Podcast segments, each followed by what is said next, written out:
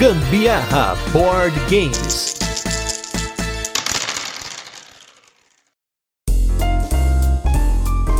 Por onde andou? Onde esteve? Por que demorou tanto? Todos nós estávamos procurando Nemesis. Hã? Eu acho que eu não entendi a referência. Como não? Procurando Nemesis. Ai, meu Deus, gente do céu. É. Eu deixo a Carol fazer a abertura dela e olha aí o que sai, né? Mas é isso aí, pessoal. Essa é a Carol Guzmão e eu sou o Gustavo Lopes e esse é mais um episódio do Gambiarra Board Games, o seu podcast sobre jogos de tabuleiro que faz parte da família de podcasts Papo de Louco. E hoje, no nosso episódio número 108, vamos falar do Alien the Board Game... Não, pera. Esse aí é outro. Do jogo que mais evoca o sentimento de estar numa nave cheia de aliens tentando botar ovos no seu corpo. Volta.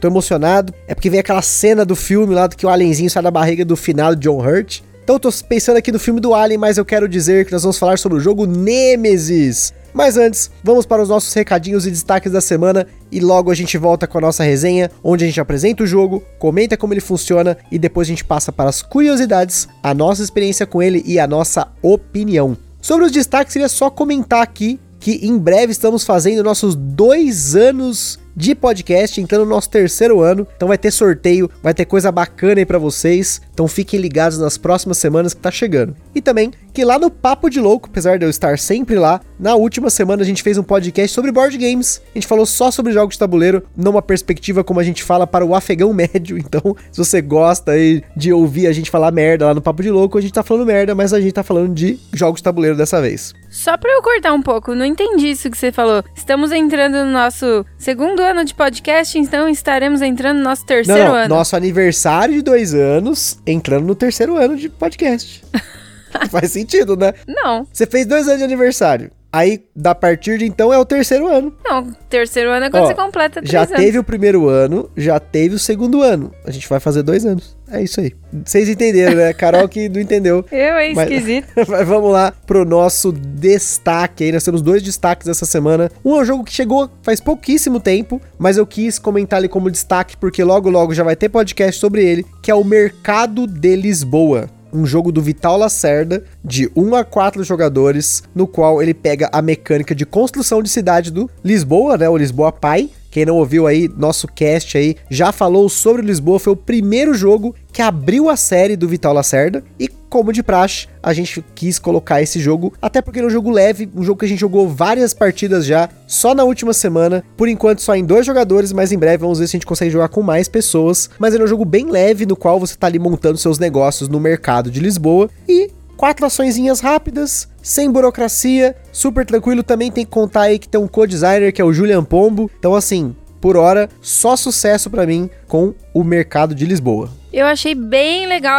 a mecânica desse jogo, apesar de dar bastante trabalho de você ficar ali tentando bloquear o colega e também procurar o seu cantinho pra você montar sua tendinha ali, seu restaurante, sua tenda, enfim. E aí... você tem que ter toda a manha pra isso, mas é bem interessante sim, é muito legal. E sem contar que você tem que colocar lá seus clientes ali pra circularem, né, pra poder consumir do seu produto, e aí é o que realmente vai te dar pontos depois. Muito legal. Ponto no caso é dinheiro, né, porque nesse jogo não tem ponto, tudo é dinheiro, e dinheiro é ponto é dinheiro. Ponto.com. Ponto. E o nosso 2º destaque, já tem um tempinho que a gente jogou esse jogo, já devia ter falado dele, mas como a gente tá falando hoje de um Ameritrash de respeito, vou falar de um Ameritrash de carne, que é o Space Hulk Death Angel. Ele é um jogo da Fantasy Flight Games, ele não veio aqui pro Brasil, a gente conseguiu uma cópia usada dele. Ele é um jogo totalmente de cartas, que ele simula você estar dentro de uma nave ali cheia de aliens, e você tá andando pela nave, e é um jogo bem difícil de jogar, ele é totalmente cooperativo, 1 a 5 jogadores, se eu não me engano, e eu gostei do jogo, eu sabia do que ele se tratava, o dado que é um dado vermelho, o pessoal falou, ó, você vai ficar muito puto com o dado vermelho, e realmente, gente, esse dado vermelho nesse jogo é muito maldito. É um jogo bem aleatório, mas ainda assim é muito divertido, e ainda mais pelo fato de ser um Ameritrash de caixinha pequena, era algo que eu tava procurando pra nossa coleção. A gente tem muito card game aqui, né? E esse Space Hulk Death Angel foi um jogo de cartinha que é um Ameritrash bem pesadinho, bem difícil, mas que ocupa pouco espaço na prateleira, então sucesso, espero jogá-lo mais vezes aí em breve. Realmente, esse jogo ele é bem dificinho, mas eu fui a que sobreviveu por mais tempo nessa jornada aí. O Gusta morreu facinho. Eu tentei matar os bichos, fui para cima, mas os bichos não deram trégua pra mim. A gente praticamente morreu na terceira sala, nem lembro quantas salas tinham, mas enfim. Dizem que o jogo é muito difícil mesmo, e que se a gente tivesse ganhado na primeira partida, provavelmente a gente tinha feito algo de errado. Então foi aí o que todo mundo falou e mais um pouco. Agora, no nosso review retrô da semana, vamos com um jogo euro, aquela salada de pontos estilo Stefan Feld, mas não é Stefan Feld, que é o jogo Prehistory.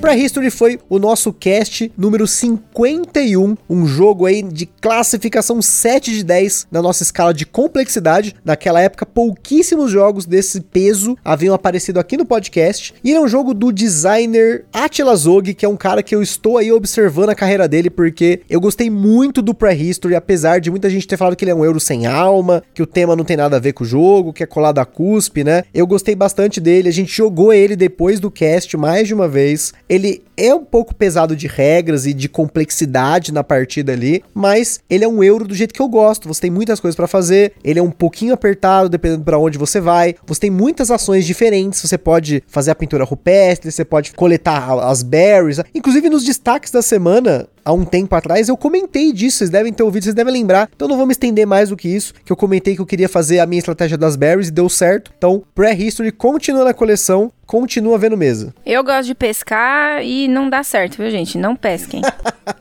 O pescar ali, ainda não pegamos o esquema de pescar, né? Sempre deu errado. Mas realmente é um jogo super legal que a gente já tem um tempinho que não põe em mesa aqui em casa, mas também porque tem tanto jogo, pelo amor de Deus, não dá pra ficar repetindo muitas vezes o mesmo, né?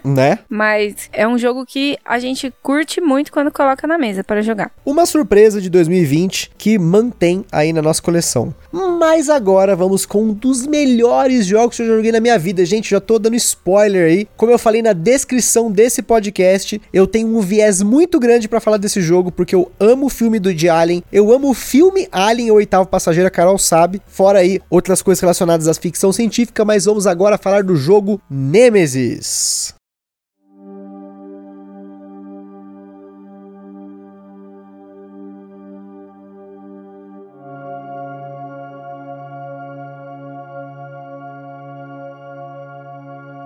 Nemesis é um jogo para 1 a 5 jogadores lançado no Brasil pela Galápagos Jogos, com partidas que duraram em média de 20 a 40 minutos por jogador, então variou bastante aqui no nosso caso. O Nemesis é basicamente uma plataforma de jogo, porque ele tem modo solo, modo cooperativo e modo semi-cooperativo, e as três experiências são bem diferentes. Mas falando das principais mecânicas, nós temos rolagem de dados, tabuleiro modular, jogadores com poderes variados, aquela gestãozinha de mão, papéis escondidos, e você tem aí a mecânica do traidor também no semi-cooperativo. E por fim, a elimination de players, de jogadores. Pois é, tem, e se você for eliminado no começo da partida, você vai reclamar sim, porque foi eliminado. Ainda mais, dependendo do porquê, mas a gente vai falar disso mais pra frente. Na nossa escala de complexidade, ele recebeu 5 de 10, um Ameritrash de respeito, na média, do jeito que eu particularmente estava procurando para a coleção e gostei muito do peso dele. Você encontra o Nemesis numa média de R$900. Ele tem uma produção muito boa, muitos componentes, cartas, miniaturas de qualidade e detalhes absurdos, mas é óbvio que com tudo isso ele acaba sendo caro. É um dos mais caros que a gente tem aqui e um dos mais caros que vai aparecer por aqui. O Gusta comprou ele num leilão de jogos com defeito, mas que na verdade era uma quininha amassada na caixa. Ficou mais barato, mas nem por isso deixou de continuar caro para a média dos jogos que a gente tem. E como sempre, o Ministério do Gambiarra Board Games adverte: os jogos de tabuleiro, como qualquer hobby, podem acender em nós uma vontade de sair comprando tudo, mas a gente recomenda que você não compre por impulso. Procura sempre a opinião de outros criadores de conteúdo, e a gente até, para facilitar e ajudar vocês, a gente põe lá na postagem do Papo de Louco, né? Cada cast que a gente coloca, a gente põe uma listinha de links de outros criadores de conteúdo. Ou também procura formas de alugar, de jogar o jogo de alguma forma digital, antes realmente você tomar essa decisão.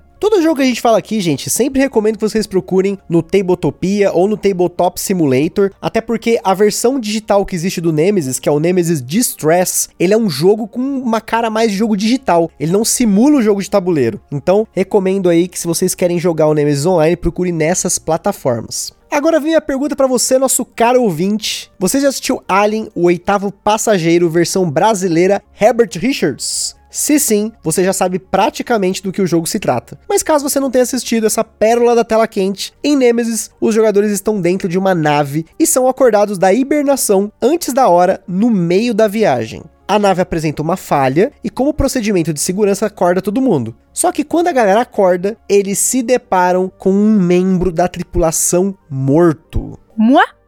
O objetivo principal no Nemesis é sobreviver, já que o objetivo secundário pode mudar dependendo do modo de jogo e também dos objetivos que são colocados na partida. As partidas podem acabar com nenhum vencedor ou múltiplos vencedores no modo semi-cooperativo, ou mesmo você morrendo pode vencer no modo cooperativo, desde que pelo menos um sobreviva. Existem muitos detalhes do Nemesis, um número bem grande deles, mas o fluxo dele é bem simples, ele ocorre em duas fases. Na fase do os jogadores se alternam jogando cartas, fazendo duas ações por turno até que todo mundo passe. Quando todo mundo passa, entra a fase de evento, em que o tempo do jogo anda, os aliens podem atacar, a nave pode sofrer danos e entra aí uma carta de evento no jogo que pode ter diversos desdobramentos. E por fim, a gente tem o desenvolvimento do banco dos aliens, que por sinal tiveram a polêmica tradução como intrusoras, mas a gente já acostumou com esse termo. A partida tem 4 momentos críticos que é importante comentar, porque é onde está a parte cinemática do jogo. O primeiro é quando os jogadores encontram a primeira intrusora.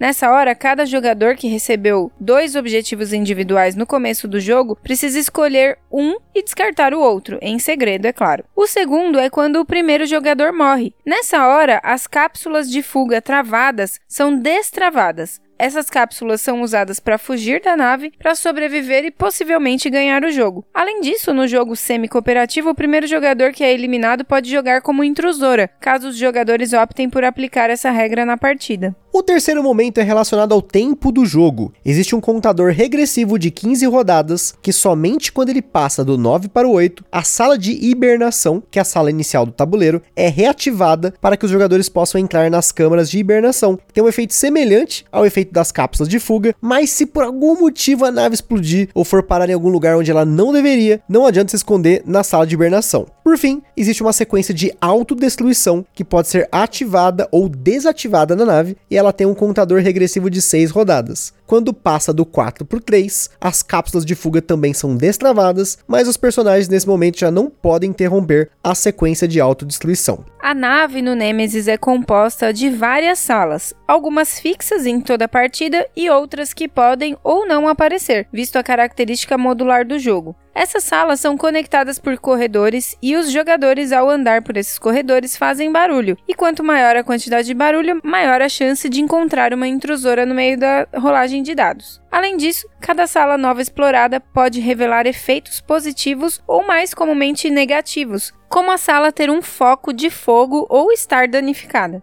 Dependendo da intrusora, a ação mais recomendada é dar a fuga, mas nem sempre isso está alinhado com seus objetivos, portanto a outra opção é enfrentá-la e aí vale o bom senso. No geral, quanto maior a miniatura for em relação à sua, mais injusta essa batalha pode ser. Então fica por sua conta usar armas ou até as mãos para bater nas intrusoras e, meu amigo, se a bicha não morrer, se prepara para sangrar. Explorar as salas da nave pode ser uma boa ideia para coletar os mais diversos tipos de itens, desde armas e itens de segurança até itens de cura e de suporte. E até combinar itens e fabricar um item mais forte você consegue nesse jogo. A maioria das salas também tem efeitos e são muitas salas mesmo, gente. Não tem como dar muitos exemplos. A nave é bem grande e tem de tudo o que você pode imaginar. Sala para você mandar um sinal, sistema de controle de incêndio, laboratório para analisar objetos, sala de cirurgia, enfermaria, tem uma sauna. É tipo, cada hora tem um negócio. Eu só não lembro se tem uma sauna.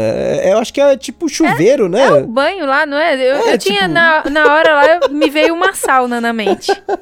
Enfim, e tem o ninho das intrusoras também, né? Você também tem os cômodos especiais que são fixos na nave, até a posição deles, no caso, que é o hibernatório, que é a que a gente comentou. Tem a sala dos motores, que são 3 deles. Você pode repará-los ou quebrá-los, dependendo do seu objetivo. Tem o cockpit, onde você pode conferir ou definir o objetivo da nave. E, por fim, as cápsulas de fuga. Além das ações básicas do jogo, como andar, negociar itens, pegar um objeto pesado do chão ou a própria ação de combate e possíveis ações da sala e de itens que tenha no inventário, cada jogador possui cartas com ações customizadas do seu personagem e pode escolher descartar cartas para fazer ações genéricas ou usar a ação das cartas pagando o seu custo. Como a gente comentou, os jogadores jogam até todos passarem. Vem a fase da desgraça, começa tudo de novo, até que o jogo chegue em uma das situações de fim de jogo ou a nave esteja totalmente danificada ou pegando fogo. E aí, nesse caso, o jogo acaba em derrota para todo mundo. A primeira situação que dispara o final do jogo é o marcador de tempo chegar até o final. Quando isso acontece, a nave salta no hiperespaço em direção à sua coordenada. Todos os personagens que não estão hibernando são esmagados pela força G e isso só vale para os humanos, as inclusoras sobrevivem.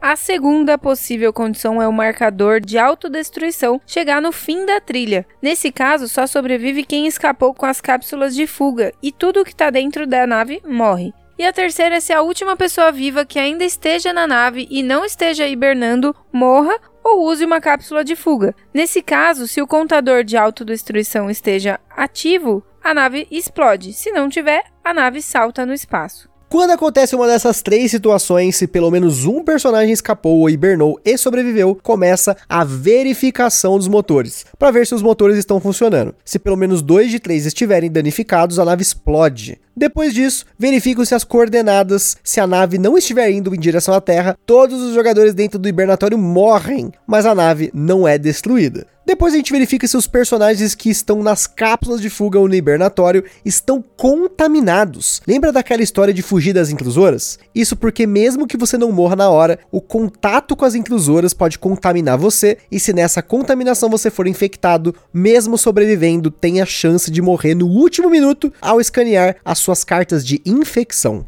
Por fim, se ainda tiver alguém vivo no modo semi-cooperativo, os objetivos são revelados e todo mundo que cumpriu seus objetivos pessoais vence o jogo. Lembrando que o primeiro jogador que morre pode controlar as intrusoras, mas nesse caso, mesmo que todo mundo morra, ele não vence. Ele só está ali para impedir que os outros vençam. No modo cooperativo, os jogadores precisam cumprir todos os objetivos e pelo menos um sobreviver. Já no modo solo, o jogador precisa sobreviver sozinho no meio de todo esse caos e também cumprir o seu objetivo. E antes da gente continuar, queria comentar sobre os nossos parceiros aí. Em primeiro lugar, a Acessórios BG, essa empresa maravilhosa que faz overlays, playmatches e acessórios para suas jogatinas, para os seus jogos. Então confere lá no site deles, www.acessoriosbg.com.br, e em breve vai ter sorteio aqui no Gambiarra e provavelmente nós vamos ter sorteios mensais de cupons para você aproveitar e fazer aquela compra marota lá no site deles. Em segundo lugar, nós temos o nosso evento parceiro, que é o Board Game São Paulo, que até então está acontecendo de forma online. Então acompanhe as redes sociais deles, tem bastante coisa bacana lá, Board Game São Paulo no Facebook e no Instagram.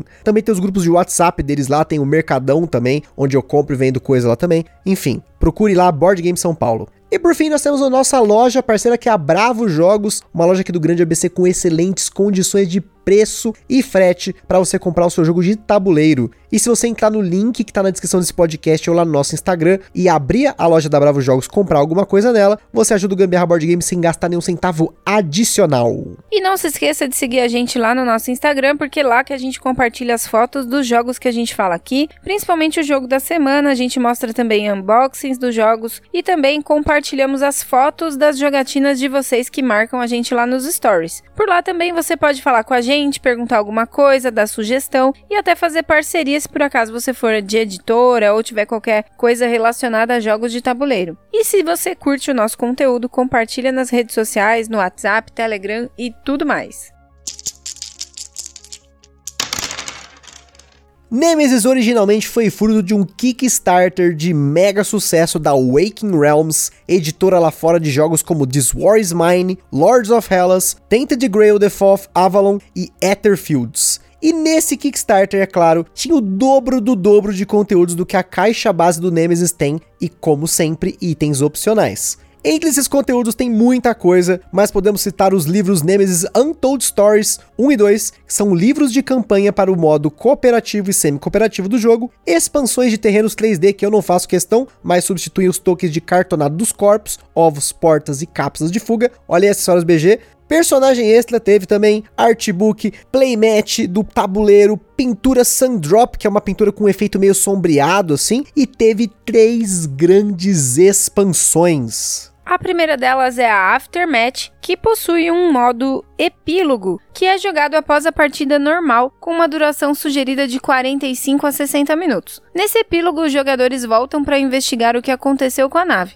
Também são adicionados novos 5 personagens e também tem um tipo novo de carta que são os traits, ou traduzindo, os traços que dão vantagens e desvantagens durante o jogo. A segunda expansão é a Void Seeders, na qual entra uma nova raça de aliens que conseguem interagir com a mente dos membros da tripulação. Existem 4 tipos desses aliens, meio que equivalente às intrusoras, mas aqui entra uma mecânica de insanidade que é bem tensa. A terceira expansão são os Carnomorphs, que são aliens que vão sofrer mutações durante a partida. E caçar esses bichos antes que eles evoluam é algo muito importante nessa expansão. Claro que vale mencionar que essas 2 expansões têm um monte de miniatura. Minha grande fraqueza, meus amigos, minha fraqueza é minis. Inclusive, tem mais 2 caixinhas aqui falando de minis que não mudam em nada a jogabilidade, que é a Alien Kings, que é basicamente uma caixa com miniaturas alternativas para cada uma das raças de alien. Você tem o Rei Intrusora, ou seria o Rei Intrusor, tem o Rei Void Seer e tem 3 Reis Carnomorphs. A outra caixinha é a Nemesis Space Cats, isso porque no jogo você tem um gato de marcador de primeiro jogador, mas com essa expansão você tem 4 marcadores diferentes, mas para falar a verdade, por mais inútil que pareça isso, eu teria tudo, tudo mesmo. O Ministério do Gambiarra Board Games adverte. Vou ter que falar de novo, menino? É, mas esse daí eu tô falando com o coração. Aí o coração, ele sobrepõe a razão. Ah, tá. Entendi. Aí você tem que ouvir o coração. E só uma parada importante mencionar também que essa galera que gosta de pimpar jogo, né? De fazer impressão 3D, queria mandar aqui uma menção honrosa pro Juliano Lopes, que eu conheci lá no grupo do Aftermath. Ele customizou tudo do Nemesis dele, com impressão 3D, ele mesmo que imprimiu, ele fez impressão de corredores para você colocar ali as peças de corredor, para diferenciar ali, porque se vocês verem o tabuleiro do Nemesis, vocês vão ver que é um tabuleiro bem escuro, dependendo da luz ali, fica até difícil de enxergar um pouco a divisão das salas, a divisão não fica tão clara assim, né? E ele fez um modelo 3D desses corredores, marcador de jogador inicial, portas, cara, ele fez tudo que dava ovo, gente, animal. Fora também esses dashboards para você colocar o seu tabuleiro de jogador, suporte para cartas, né? Então, o Juliano é um cara que eu conheço que ele pimpou o jogo até assim o que dava, né? E a gente até viu esses dias um cara que foi além. Ele tem uma mesa montada de um cenário do Nemesis que é 3D até com andares, assim, é uma coisa de louco. Isso daí realmente tá fora da minha realidade. Eu acho que para mim, o Nemesis tem o suficiente do que eu quero aqui, né? As miniaturas, os componentes, tudo mais, pra mim tá o suficiente, mas olha, dá um negócio assim de querer fazer uma maluquice dessa aí, de colocar uns terrenos 3D. Como eu falei, eu não faço muita questão de ter o terreno oficial ali, né? Que eu nem mencionei, mas assim, colocar uma parada ali pra dar uma imersão diferenciada, quem sabe? Só mesmo tenho essa ressalva porque não tenho onde guardar aqui em casa mais, né? Só se eu fizesse uma caixa extra só pra guardar essas coisas pro Nemesis. O sucesso do Nemesis também rendeu uma sequência, que é o Nemesis Lockdown. Teria também.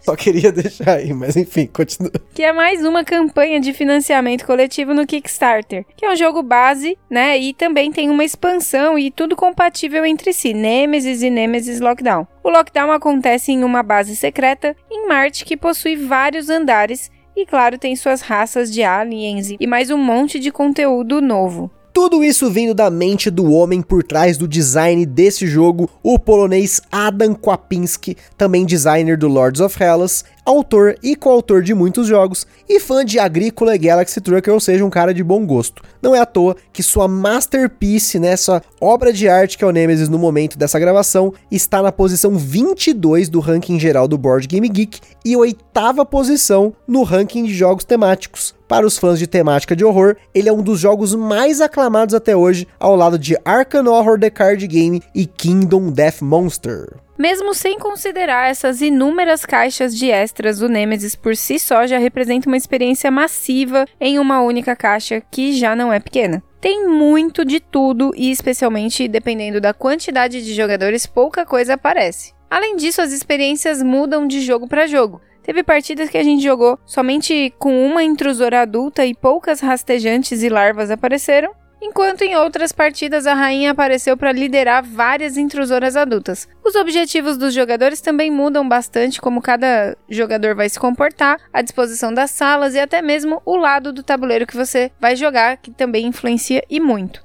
Ou seja, se você está disposto a desembolsar quase um salário mínimo em um único jogo, é o mínimo que a gente esperava e que eu esperava, né? Uma experiência grandiosa e duradoura, mas infelizmente nem tudo são flores aqui. O jogo possui uma série de erros de tradução aqui no Brasil, desde o livro de regra, inclusive eu fui pego por um desses erros, que dizia em um lugar do manual que a sequência de autodestruição travava as cápsulas de fuga e no outro, estava correto, que destravava. Que pra mim ali é o maior problema, pra mim o mais grave é o manual. Tem problemas em cartas também, como por exemplo, em algumas cartas foram traduzidos pistola ao invés de revólver, ou ferimento ao invés de dano, se eu não me engano, não sei se é dano, se é ferimento, ferimento, se é dano, agora na cabeça, de cabeça assim eu não me lembro, mas podem causar algum problema de interpretação, porque tá num lugar de um jeito e no outro tá de um outro, né? A Galápagos se comprometeu a trocar todos os itens com problema de tradução, porém até a data da gravação desse cast a gente não tem informações adicionais sobre isso. No site da Galápagos há uma pasta no Drive, no Google Drive, na página do jogo que tem os arquivos com todas as erratas. O grande problema pra mim aqui é, como eu falei, o manual, que provavelmente ele não vai estar nessa troca, e eu não vou imprimir outro. Então eu sempre tenho que ter em mente que existem erros no manual, e se algo está estranho, eu acabo consultando o PDF em inglês, mas eu entendo que isso é uma barreira pra muitos, afinal, esse é um jogo totalmente dependente de idioma. Então assim, as cartas é o menor dos problemas, apesar de incomodar esse negócio de pistola, revólver, dano, ferimento, né? Mas enfim, o manual realmente podia ter um adesivo pra colar no manual ali, pra corrigir, porque tem umas regras que elas confundem nem mesmo. É, virginianos não sobreviverão. Difícil, gente, difícil.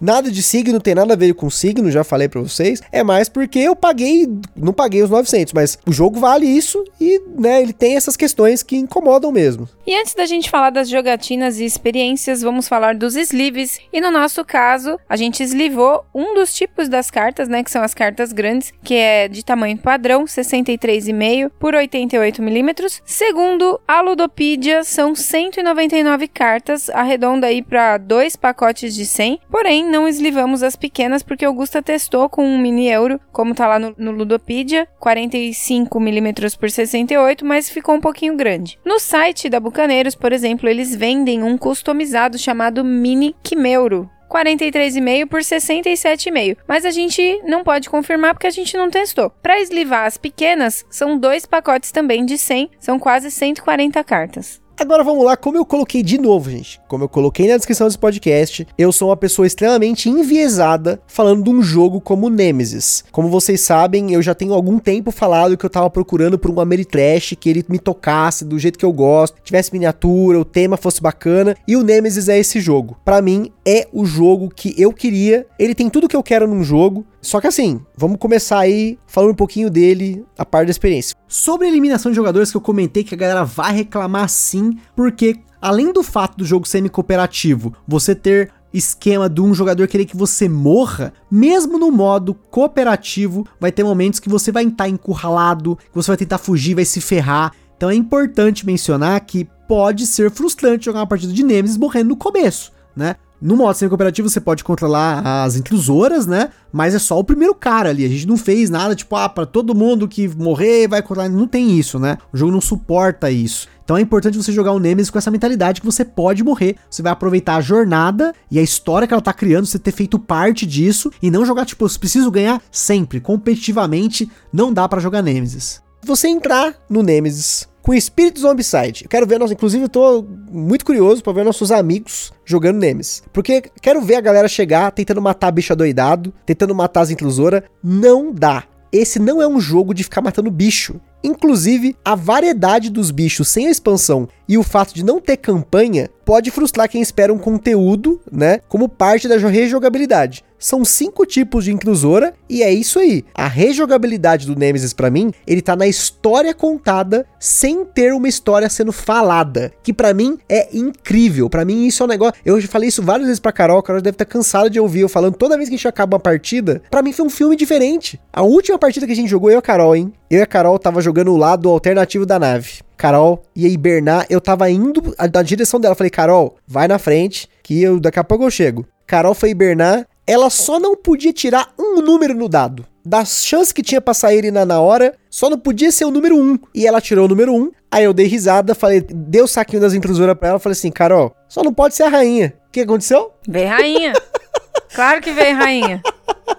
Faltando 4 rodadas pra acabar o jogo, a rainha saiu, deu um ataque de surpresa na Carol. Carol depois foi bater nela, ela recuou, depois a gente trancou ela, a gente foi trancando ela pra trás, até eu tentar escapar. Quando eu cheguei no hibernatório, eu tinha um barulho de número 4 na sala, falei, 4 é o nosso número da sorte, vou escapar agora. No que eu rolei o dado, deu 4 de novo, mas eu ali com o toba apertado, peguei no saquinho lá, inclusive essa frase foi muito ruim, né, mas enfim, foi. Puxei uma inclusora, era uma larvinha, dei um tirinho nela, testei de novo pra poder vazar e fomos embora e consegui hibernar. A nave estava limpa, a nave estava funcionando. Foi a primeira vez, se eu não me engano, de todas as partidas que a gente fez, que a gente escapou pelo hibernatório. Confere? A gente sempre escapou pelas cápsulas. Confere, sempre pelas cápsulas. Mas aí, agora eu fico pensando, e aí, a gente vai, já tínhamos visto, né, que tava indo sentido terra, tudo, a nave tá indo, mas aí a gente tá levando a intrusora junto? A rainha intrusora, não, inclusive? Não, mas aí, quando chegar lá, nos cada um jeito, expulsa ela no hiperespaço lá. Como assim, gente? Vai pra terra. Taca na airlock lá, dá-se um jeito.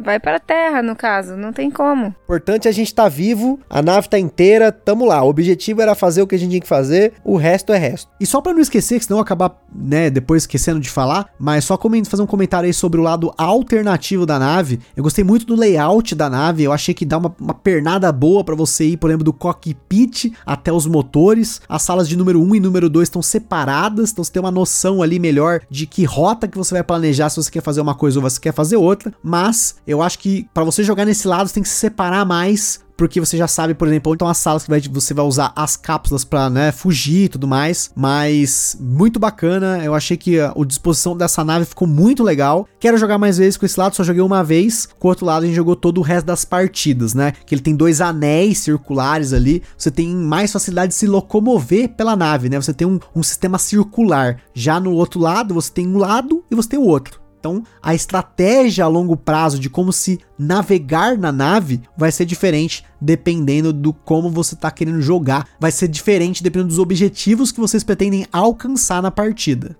Outra coisa que é importante mencionar aqui é que se você não gosta de sorte em jogos e você não consegue abstrair a experiência de jogo pelo conjunto da obra, esquece o Nemesis. Como a gente falou aí, olha só a sorte que deu no final do jogo, deu zica. Dependendo da sua mentalidade pro jogo, o que sair na partida e até dos objetivos dos seus semi-colegas, se você estiver jogando aí o semi-cooperativo, pode ser uma experiência frustrante. Existe uma série de elementos de sorte aqui, especialmente no combate, tem um deck de eventos que pode simplesmente do nada cagar tudo, numa única carta, pode ser uma carta lá, espalhou fogo na nave, acabou os tokens de fogo, a nave pegou fogo, acabou. Mesma coisa com os objetivos, pode ser que seu objetivo seja mandar um sinal e sobreviver, e na primeira sala aleatória que você vai, ali no que eu chamo de Outer Ring, né, que é o anel externo da nave do lado normal dela, você acha aquela sala, mandou o sinal, existe essa probabilidade, daí é só você escapar, né, mas muitas vezes não é só escapar, né, a gente sabe muito bem, porque teve uma partida aí que era só escapar, na 4ª rodada nós levamos quase 10 pra conseguir depois, né. Ah, isso,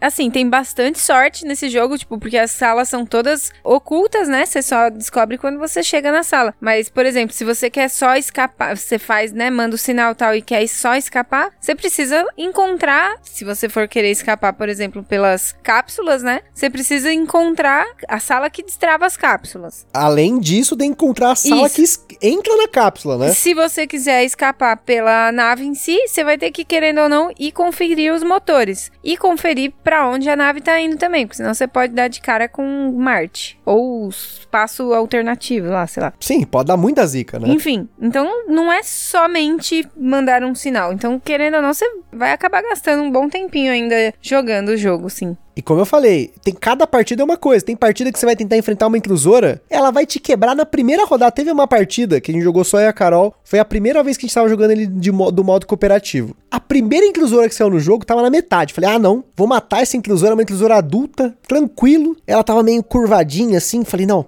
Tô com um armão foda aqui. Devia estar com dor nas costas, né? Ela tava meio assim, né? Eu falei, mano, vou arrebentar essa intrusora. Comecei a atirar, errei. Atirei, errei. Atirei, errei. Chegou na rodada da intrusora, ela me deu um ferimento grave. Na outra rodada, eu fui tentar fugir, tomei outro, morri. Acabou. Aí a Carol teve que salvar o jogo, né? Salvei o jogo. E preciso dizer já que a nossa primeira partida semi-cooperativa, que tava a minha mãe e a Gabi junto aqui também, foi muito legal, porque a gente, como a gente falou no começo, né? Cada um recebe 2 objetivos. A partir do momento que aparece a primeira intrusora, você precisa descartar um. E aí eu fiquei lá, e aí? Qual dos 2 eu pego? Um deles, eu tinha que garantir que o jogador número 2 iria morrer. E era minha irmã, o jogador 2. Não, era o jogador... Ela era a jogadora 4. Eu tinha que garantir que o 4 ia morrer. E aí, eu simplesmente... precisei pensar se eu ia querer matar ela ou se eu ia fazer o outro objetivo. Eu pensei, eu vou tentar o outro, né? Primeira vez que a gente tá jogando no modo semi-cooperativo, eu não vou querer ser destruidora, né? E que bom, escolhi o outro e tal. Depois eu fui descobrir que o objetivo dela era me matar. Eu era jogadora 2 e o objetivo dela era me matar e fazer mais uma outra coisa lá. E pronto, só que ela também descartou o objetivo. Já pensou se nós duas escolhesse ficar com cada uma com o seu? Ia dar zica, uma querendo matar a outra de qualquer custo. Na verdade, assim, né? Só pra deixar claro, nesse jogo você não consegue atirar no outro jogador. Você tem formas sutis de matar outro jogador, como, por exemplo, você atrair uma intrusora pra ele, você jogar ele numa sala que ele não deveria, né? Tem uma série de coisas que você pode fazer. Trancar ele numa sala que tá perto de fogo e o fogo espalhar. Tem algumas formas, tem algumas manhas pra você, entre aspas, matar outro jogador. Mas, olha só, dependendo do que elas tivessem escolhido, seria uma partida totalmente diferente. E já que a gente tá falando, vamos comentar sobre os modos, né? Por último, eu falo do solo, a gente tá falando agora do semi-cooperativo. Semi-cooperativo é isso. Ele é muito menos cooperativo do que eu imaginava com as pessoas que a gente jogou, que foi a minha sogra e a Gabi. A gente praticamente tava jogando cada um sozinho, né? Foi. Cada um pro seu lado, foda-se tudo. É, não ficou na colinha assim, ai, vamos aproveitar que o coleguinha tá por ali, aí a gente consegue andar sem fazer barulho, né, tal. Mas eu achei que a gente jogou pra caramba, esse daí foi bem legal. As salas foram abertas com muito maior rapidez, né? Claro, quando a gente se espalha assim, né? Tipo Scooby-Doo, né? Sim, vamos espalhar pra conquistar. Se espalha, né? E vai identificando as salas mais rápido e tal. Mas eu arrasei nesse jogo. Fui a vencedora suprema e única vencedora viva. E foi muito doido, porque a minha sogra foi a primeira a morrer e a gente concordou no começo da partida que a gente ia colocar o modo intrusora, né? Então, ela foi a intrusora nesse jogo, ela controlou as intrusoras e, meu, ela foi pra cima pra matar todo mundo. A Carol foi a primeira alvo, né? Fui o primeiro alvo e isso acho que foi pra lavar a boca do Gusta com sabão, já que ele falou tanto que no Walk the Plank ela tava cuidando das filhinhas dela. Olha, ela foi pra cima, a Carol quase morreu, escapou. Depois, ela foi atrás da Gabi, matou a Gabi. Depois, ela foi atrás de mim. Mas assim, de novo, gente, olha, é cada momento cinemático desses jogos. E a gente jogou tantas vezes o Nemesis e eu lembro de várias partidas dele com detalhes, assim. Teve um momento que eu tava no hibernatório. Eu não tinha como escapar no hibernatório porque eu não tinha cumprido o meu objetivo. Aí ela tinha uma reprodutora de um lado, uma adulta numa outra sala e uma outra adulta numa sala mais pra baixo. Eu não tinha pra onde ir. Eu simplesmente fui encurralado. Eu falei, gente, eu vou tentar numa adulta aqui. Assim, eu sei que... Sabe aquela hora no filme, o cara fala assim, mano, eu vou tentar, vou de peito aberto, vou pra cima. Mas, né, falei miseravelmente, porque eu tinha uma bala. Aí falei, vou arriscar, vou dar aquele tirombaço nela, ver se vai, mas... Falhei, o dado deu miss, né? Aquela face em branco, maldita, desesperadora, quando sai, acontece nada ali, vazia. E aí, eu olhei para o vazio enquanto a intrusora despedaçou o meu personagem. E a Carol venceu essa partida, inclusive, aí foi bem bacana. Arregacei,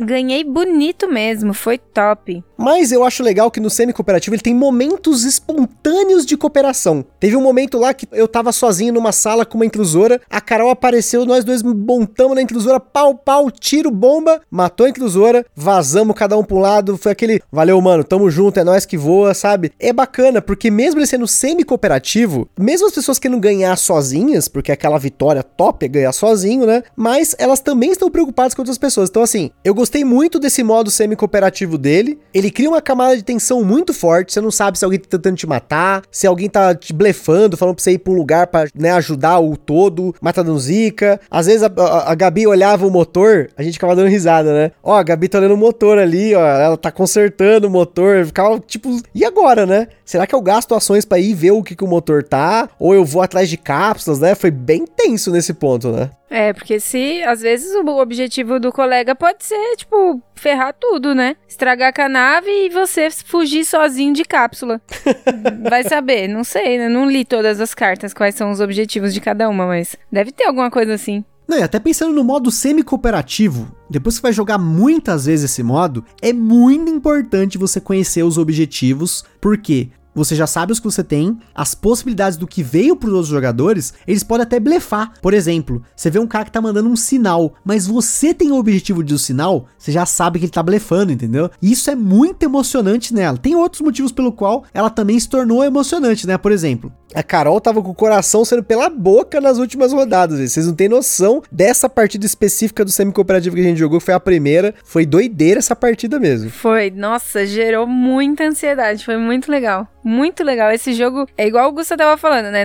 Claro, não é a mesma experiência de Zombicide, nada, tem nada a ver uma coisa com a outra, mas, tipo, dá muita adrenalina, eu acho que mais adrenalina até do que o próprio Zombicide. Esse jogo desperta um negócio bem interessante, muito legal mesmo. Semi-cooperativo, a única coisa que eu tenho de ressalva é que jogue com mais pessoas na mesa, 4 ou 5 é o ideal, acho que com 2 e 3 não fica tão legal, porque se um quer matar o outro, fica muito na cara, enfim, não achei bacana. Agora, pra jogar cooperativo, pra mim esse jogo é sensacional. Seja em 2, seja em mais jogadores, em 4 jogadores no caso, foi também a nossa experiência. Eu gostei absurdamente, porque ele é um jogo difícil por si só. Mesmo não tendo traidor no meio, ele é um jogo difícil. As inclusoras são muito malditas, como eu falei aí, uma dessas partidas aí que eu morri lá tentando matar a inclusora, fui de peito aberto, não deu certo. Teve partida que a gente tentou fugir ao máximo, as inclusoras encurralaram a gente. Teve essa partida épica que no final do jogo, a gente já tinha matado várias adultas, inclusive. Eu e a Carol estávamos bem juntos, porque assim, essa partida específica foi na nave invertida, e ela foi bem assim. A gente tinha 2 objetivos, era pegar a fraqueza do ovo e colocar o cadáver lá inicial, aquele item azul, né, que é o cadáver inicial do jogo, na sala de cirurgia.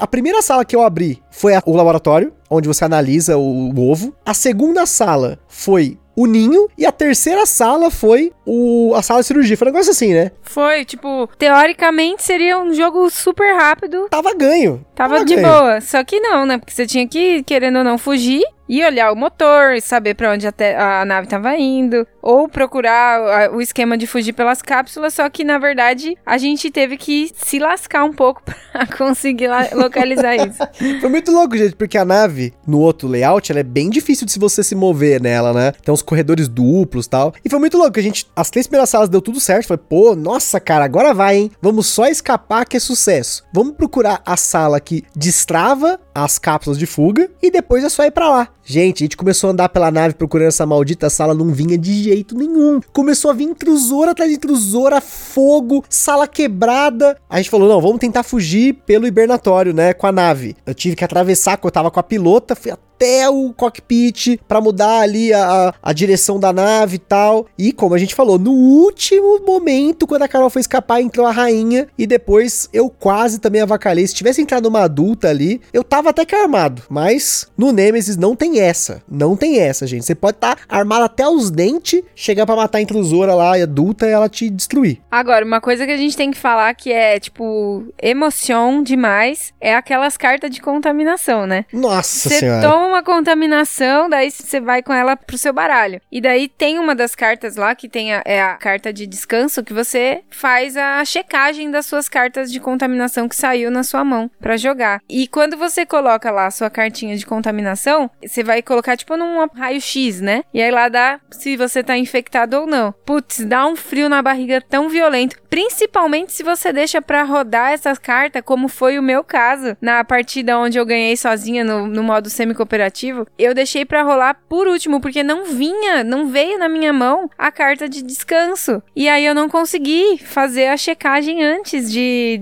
terminar o jogo, né? E daí, tipo, eu tava morrendo de medo de, no final, onde checou os motores, checou pra onde o destino da nave e tal, faltava checar se eu estava ou não contaminada. E eu fiquei morrendo de medo de vir uma infecção lá em mim. Aí ninguém ganhava, né? Aí acabava o jogo, tipo, não ia ter rolado pra mim também, né? Ia todo mundo ter se ferrado. Mas tava viva, tava limpíssima, sem infecção nenhuma. Nesse jogo, gente, é bom jogar cooperativo com a Carol, que ela tem sorte. Mas como eu falei, nessa última aí que a gente jogou, foi a sorte não tava pro lado de ninguém.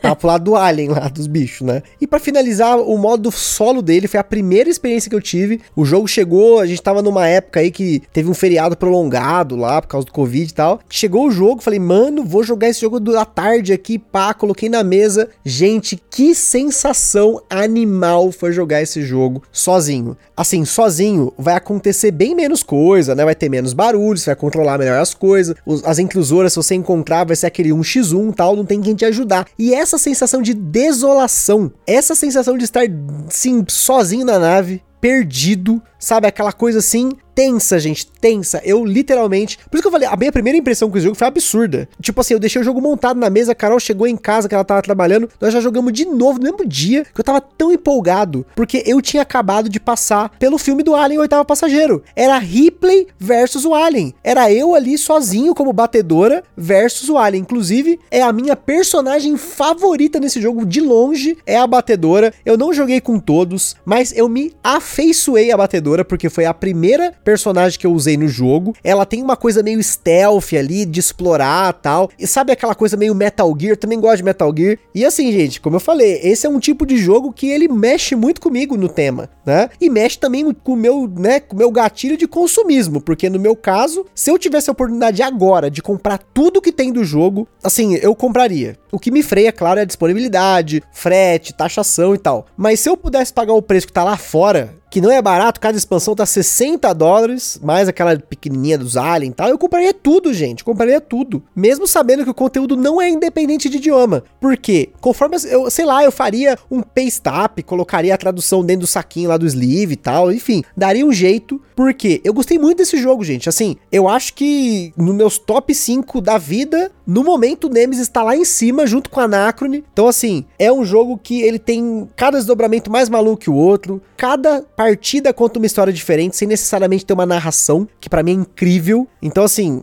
se ele não tivesse se tornado tão bom pra mim, eu com certeza teria ficado muito frustrado com o preço dele, né? Porque, como eu falei, não é barato. Então, se ele não é barato, ele tinha que ser muito bom. Assim, graças a Cthulhu e todos os deuses, eu amei esse jogo. Então ele se pagou já, praticamente. Graças a Deus, senão eu ia ter que ficar ouvindo reclamação, chororozinho aqui, que ninguém merece. Por fim, minha gente, eu super recomendo, acho que é um jogo que realmente todo mundo tinha que ter essa experiência com ele. Como eu falei, é uma experiência muito louca, é uma sensação de, tipo, desespero que você tem em alguns momentos. É muito legal, é um jogo que realmente desperta muita coisa diferente. Diferente de outros jogos aí, que despertam, né, sei lá, raiva às vezes e tal, esse daí não, esse aí é uma necessidade de tipo, querer fazer as coisas certas, você seguir da forma certa e tal. Claro que gera frustração quando não atinge, mas ainda assim, você pagou pelas suas escolhas, né, então... Isso é importante, hein, são as suas escolhas, mas claro, com tanto de aleatoriedade que tem no jogo, ele ainda funciona, né, é muito louco isso. Eu lembro quando eu li as regras do jogo, pela tanta de coisa aleatória que tinha, sala, dado de barulho, dado de ataques, que eu falei, mano, esse jogo não funciona, esse jogo vai... Eu vou me frustrar nesse jogo. A jogabilidade dele, por ser um jogo meio, entre aspas, estático, né? Também, gente... Na minha opinião,